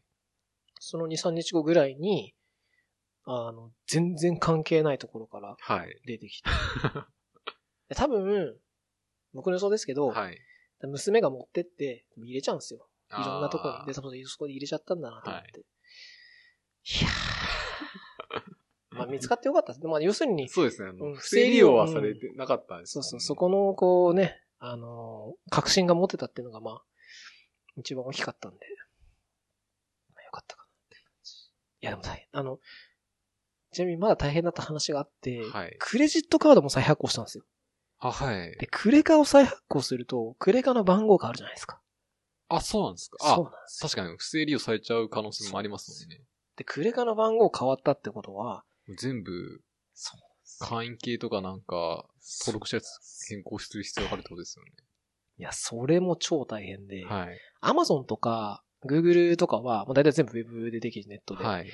で、自分保険とか入ってるんですよ。あ保保険と。かはできないんですよ、やっぱり。あ、そうなんですか。で、結構電話で、できるんですかって言ったら、い、はい。や、電話では書面の送付しか行ってなくて、つって結局書面が来て、はい。それに書いて、新しい繰換情報書いて送り返すっていうあーような手順がやっぱ必要で、いや、もう超大変でしたねネットの保険とかだったらあれなんじゃないですか。できるんじゃないですかね。ああ。まあ、保険の証券会社によって違うかもしれないですね。僕が入ってるとこは、えっ、と、2社入ってたんですけど、両方ともはい。ダメで、あー両方とも書面で、なるほど繰。り返してっていうのをやって。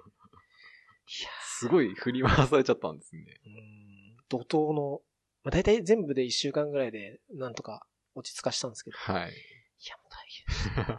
うんまあ、結局、そのクレカで、あの、使えなかった期間があるわけじゃないですか。はいもう。そこは、新しくカードが再発行されて、例えばそのカードで登録し直しました。は言っい。ても、えっ、と、執行してるカードの期間があると、その場合請求が発生すると、次のその新しいカードの請求に載せるわけじゃなくて、やっぱ結局請求書記者あるらしいんですよ。ああ。不良決済だってやつ。はい。紙送られてくるんで、それで払ってくださいっていう。いはい。 やそれも何個来るのかもしれないそうですようね。んなんかお願いして、なんとか翌月載せられないですかねって言ったんですけど、はい。でもいやー、でも無理じゃないですか。うんその月になっちゃうと。ダメらしいっす。なるほど。だからもう、ちょうどその月替わりで大体こう請求、その、例えば電気代とか、あ、はい。インフラ系は大体月末なんで、そうその間に請求発生しちゃってるやつは多分全部紙で来て、払ってくださいみたいコンビニで払ってください。はいはいは しかも、コンビニの請求書払いってな。、はい。大体カードって払えないじゃないですか。現金オンリーじゃないですか。あー、でもなんかセブンイレブンとかなんか7個ポイント使えるとなんかありませんなんか電子決済7。個払いだけ OK みたいな。はいいやでもその、7個ちなみに持ってないんですけ ど、そのためだけに7個にするのもな、みたいな。そうですね。うんいやー、辛いっすね。飛んだ災難でしたね。ちなみに、そのクレカ事情とかいろいろ調べたときに、はいあのー、電子マネー系も最近の電子マネー事情みたいなのを調べたんですけど、そのペイペイとか、あ QR ー、決済の電子決済、スマホ決済みたいそうな。そうそう、あるじゃないですか。な使ってますあ、僕はあれですね、今は、えっ、と、ペイペイと D 払いだあ、け D です。払い。 うわ、なんか D 払いも最近噂になってますよね。 D 払いは、あの、3月はすごいあの、キャンペーンやってて、あの、20倍キャンペーン、うんあなはんいはいか40倍って言うの言ったっけながら、還元率は確か20倍とか、なんかあれ、なんか NTTX とか、あの、インターネット、ネットスターのなんか IT 系買える、あの、デジタルガチェットとか売ってるはいはいはといころがあるんですけど、そこですごいなんか還元してたんうでん、よく使ってましたねな。るほど。D 払いって携帯でやる感じですか ?D 払い。あ、そうですね。D イ。払いは、携帯、あの、スマホで、あの、決済できるのと、あとはなんかネットでも普通にあネット決済で決き済まもす。できる。はい。うん。じゃあなんかまあ、例えば Amazon とかの支払いとかも D あ払いでできますねみたいな感じ。なるほど。D 払いは、ドコモユーザーじゃないとできない。いや、ドコモユーザーじゃなくてもできます。僕、あの、ドコモユーザーじゃないんで、普通に登録はして、えっと、使えてますうーね。ん、なるほど。でも、ドコモユーザーの方がなんかあの、すごい Amazon でポイントいっぱいもらえるとかなんあかキャンペーンはいっぱいやってますね。なる優ほど遇してますねなる。ほど、なるほど。ペイペイは、まあソフトバンクや風景ですねう。ん、は使ってる。まあ、使っ、最近はあんまし使ってないです ね。お祭りの時だけ使った感じ。そうですうんね。そうだよね。うん12月やっぱすごかったですよね、本当に。。まあなんかあの20%還元と、やっぱ現金キャッシュバックがやっぱ一番大きかったかなって気がしますけどね。ああ、そうですね。ん。全額はね、まあ今確かやってないんだよね。最大で。今は1000円ですとかねね。。うんまあね、魅力だよね。ちなみに PayPay は、なんかその、チャージするのになんか何パターンかあるじゃないですか。あ、なんかクレジットとか銀行とかなんかいろいろありますね。ヤフーマネー紐付け。はいあれ何にしてますいや、普通になんか、全部登録してると思いますね、多分あ、全部登録した。あれ確かなんか順番があるんですよね。ヤフーマネーが残ってるとなんかそれが優先あ、さそれうて、でですね。なんか銀行預金があるとそっちで、でないとクレカ払いみたいなはいなんか。あじゃあ全部登録してる。多分してますえね。ー、そうなんだ。普通になんかあのヤフーアカウントかなんか紐付けするじゃないですか、うんペイペイの時うに。んそれでなんか普通になったので。そうか、ヤフーオレットに全部紐づいてると、あ、そうですね。それで全部登録済みになるってことか。ああ、なるほどね。うんはんはんはんなんかその、今支払いするときに、はいその、現金使わないで、そのペイペイとか、はいクレカとかパスモとかいろいろあるじゃないですか。 はい。で、何が一番お得なのかあなはははっいて。調べてみたら、はやっぱり、えーっと、自分がよく表現するのは、エッジに行けば行くほどお得エッジっていうのはって、いうと、例えば、さっき言ったペイペイはい。の下に紐づいているのは、ヤフーウォレットが紐づいてるじゃないですか。はい。で、ヤフーウォレットは何かっていうと、クレジットカードが紐づいてるんですよ。はい。で、クレジットカードの下に何紐づいてるかと、銀行口座が紐づいてるんですよ。で、銀行口座からお金が出るわけじゃないですか。はい。で、要するにペイペイの方がエッジなんですよ。はい。そっちで支払った方が、間間でクレジットカードとか、例えばその電子マネー、他の電子マネーが紐づいてる可能性がある。あはいで、ヤフーウォレットとかだとヤフーポイントになったりするんで、はい。ポイントが貯まるところが多ければ多いほど得なんですよ。はい。っていうのに気づいて、パソモとかの場合は、今は、えっと、トゥーミーカードが紐づいてるんで、メトロポイント貯まるんですけど、それ紐づけてないと、はい。何にもな、まあ、クレジットカードのポイントだけはい。なんで、えーちょっと損しちゃう。はい。で、コンビニで払うときとかも、できればパスモじゃなくて、ペイペイとかの方が、そうですね。可能性というか、はいポイントが貯まる、はい還元されるところが高い。うんそれに気づいて、でも、そのエッジに行けば行くほど、複雑システムが、 やることが多いはい。だから、例えば PayPay の場合だと、えっ、と、Yahoo アカウント、はい。必須じゃない、あ、必須。必須じゃなかった気がするんですよねいや。わかない確か、直接銀行口座が紐付けられたので、直接銀行口座だけ紐付けちゃえば、えっ、と、確かアカウントは、Yahoo アカウントはいらない。はい。だから、なんですけど、あんまり得してないじゃないですか、それは。はい。だから基本的には Yahoo アカウントがそれで必要。だからいはい PayPay やりたいなーってなったら、えっ、と、アプリをダウンロードして、はいで登録しますってなったら何が必要かって言って Yahoo アカウントが必要で、で、Yahoo アカウントを取ったと思ったら Yahoo ウォレットの登録が必要で、はい Yahoo ウォレットの登録をするには何が必要かってこうなるんですよ。だんだんだんだんこうなる。でも、その手間を全部クリアした人ほどはい。得をするんですよ。あ、そうですね。今の世の中のはい。支払いっていうのは。はい。で逆にそういうのを知らない、はいそのお年寄りとか、はい。いわゆる情報弱者みたいな人っていう のは、はい。現金で払いたがるんですよ、未だにあ、。そうですね。そ現金主義う、み主た義い。でも現金って、簡単なんですよね。な。うん。なんかその、いわゆる共通言語なんですよ。はい。だ誰でも、どこでも、その通用するはい。んですよ。はい。それは現金の最大の強みかなと。うん。ペイペイとかになっちゃうと、例えば払えないところが多いじゃないですか。まだはい。だからそういうのもあるんで、結局現金で払ってる人は、その楽だから、うん現金で払ってるっていうのが、まあメリットうんなんじゃないかなとま思うあんででもすけど。軽減税率とかでなんか出てますね。その電子決済というか、スマホ決済かわかんないですけど、多分両方だと思うんですけど、それでなんか普及させたいみたいなやつも出てますけど、税率が8%のまんまのやつとかあるってことだよね。多分あれ5%じゃないでしたっけあなんか5%確かそんな下がるんだ。ちょっとあの、詳しくは、うん。多分10%になるタイミングで、この支払いはそうですね。税率上げませんみたいなのがあっみたたいんでな。まあ実際どうなるかわかんないですけど、うんまあでも、嬉しいし、それでも多分ね、やっている人が得するっていうのは、なんか考え方的には正しいかなと思うんですよ。努力をしてるわけじゃないですか。はい。登録するという努力をしてるわけじゃないですか。はい。だからそういう人ほど得をするっていうのは、そうです考ね。え方的には。は間違ってないかなと思うんで。あ、ごめんなさい。にやっぱ2%っぽいですね。あの、報道とか出てるのなるほはど。ごめんなさい。いや、まあでもそれでもね、得するんだったら絶対そうするしね。まあ電子マネーが普及して、いろんなとこで払えた方が、ね、楽ですもんね。まあ楽ですけど、でも、うんなんか売ってる側とすればなんか手数料やっぱ取られちゃうじゃないですあか。それでなんで、やりたくない人もやっぱいるんじゃないですかね。ーうんクレジットカードに関してもそうですし、あの、パスモとか、スイカに関しても多分、ある程度なんか、決済手数料取られると思うん で、まあそこは、こう我慢してぐっとこらえて、ユーザー視点に立ってほしいですけど、うん そう。なんか、結構、吉永さん、あの、固定回線の件もそうですけど、割となんか結構ユーザー寄りな話が今回多かったですね。そうだね。はいい。そうなんですよコン。シューマー視点な感じで。うんはい。そうっす。現金でしか支払えないとこってもう最近行ってないんですよ、全然。あ、逆に行、かないんですよ。で、行けないんですよ。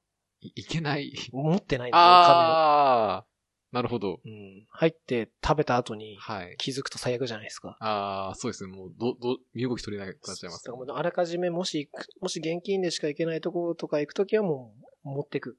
はい。一万円札握りしめていく感じなんで、そう。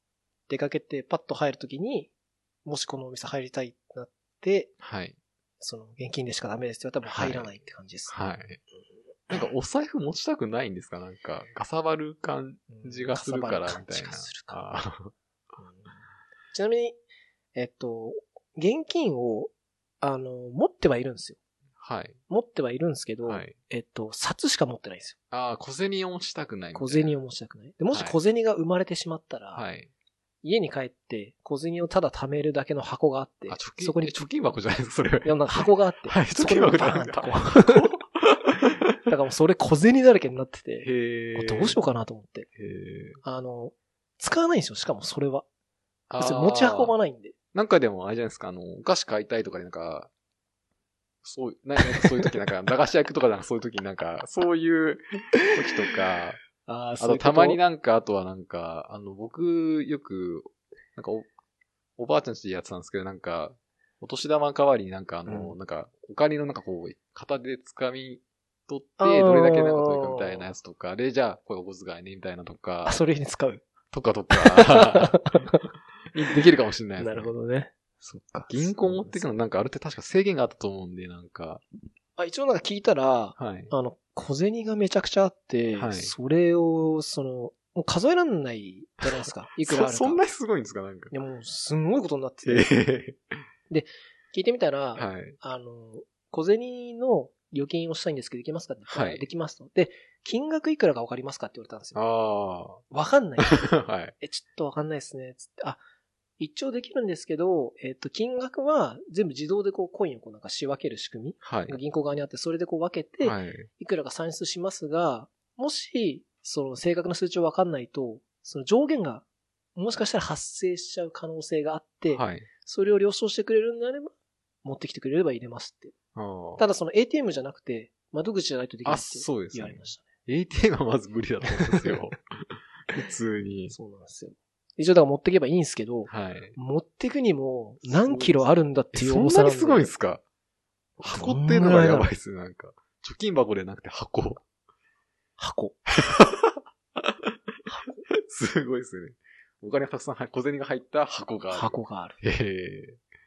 でもなんかもう、うん本当は当時は、ある程度溜まったら、はい。その入れに行ってたんですよ。そあのに銀行とか銀にはいそうそうそう。それはもうモテるレベルだったんで、はそんな何十キロもないと思うんですけど、はい。なんかめんどくさくなっちゃって、はい。ずっとそう貯めるようにしてうたら、ん。知らぬ間にとんでもない量になってて。いやでも、500円玉と100円玉何枚かあれば、ある程度なんかそれで使うって機会が出たりうんするんじゃないですか。そ、それもダメなんですかねなんか、もう小銭もしたくないですか絶対。どうしてもね、はい。小銭の時は、だから使うかもしれないけど、でもそれの時ももうやっぱ札使っちゃう。ああ、うん札でバーって出して、150円です。1000円、はい。 150円、箱行きみたいな。 あ大体そんな感じ。あ小銭はなもうなんかだって、100、183円ですって言われて、ー。はい。こ小銭を取り出して、ねえ。あ、でもすごいめんどくい。さいですよね。あやっぱりれはもうね、多分できない。うん。うん。なんか、あれですか、見てる方もイライラしちゃう感じですかなんか。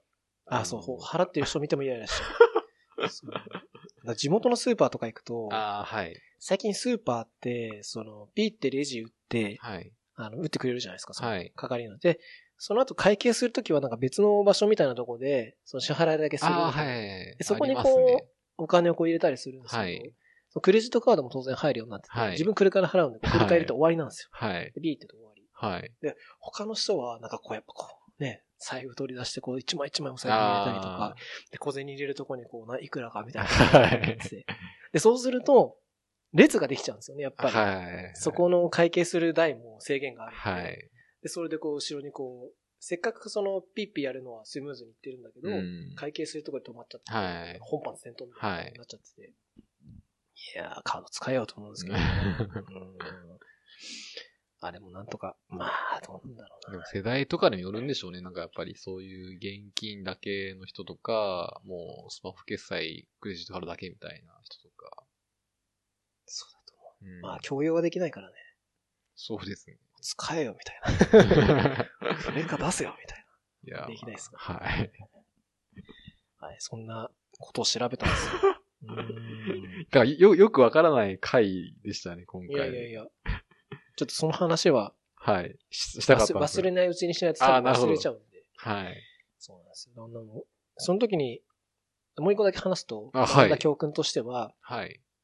もうなくさないのが前提なんですけど、はい。やっぱりなくしちゃうんですよ、人間ってどうしても。あ、物理カードとかですそうか物理的なものってやっぱりどっかになくしちゃって、はい例えば時計とかもそうで、はい。こうつけといて、うんどっかで外してこうするのはいあるじゃないですか。で、なんとかなくさないようにできないかなと思って、まあいろいろ手段を考えたのは、一個は、えーっ、と、このチェーン。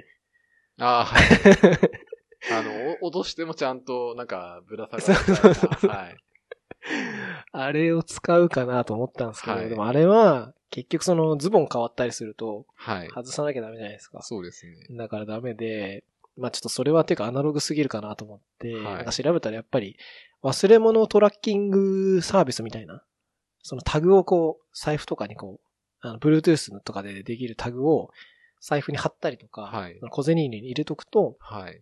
それスマホと連携して、例えば財布が遠くに行っちゃった時はい。とか、に、プッシュ通知で送ってくれるとか、ああ。あとはそのタグに対して音を鳴らすとかっていう命令ができて、はいだ。から家の中でこうね、探して、あないなあどこにあるるかみたいな。はいして音が鳴ると、あはい。あそこにあるんだってのがわかるはっいて。いうなんかトラッキングサービスがやっぱあって、えうん、そういうの使おうかなっていうのは、思ったけどまだ使ってない です。いや、なんかっていうのも、そのトラッキングのサービスいっぱいあるんですけどー、、はい。大体その売り切りなんですよ。売り切りっていうのは、まあ電池で動いてるんですけど、ボタン電池とかで動いてるんですけど、大体その電池の消耗が切れましたってなると、はい。新しいの買ってくださいってなるんですよ。ああ。はだから一生使えるわけじゃなくて、い。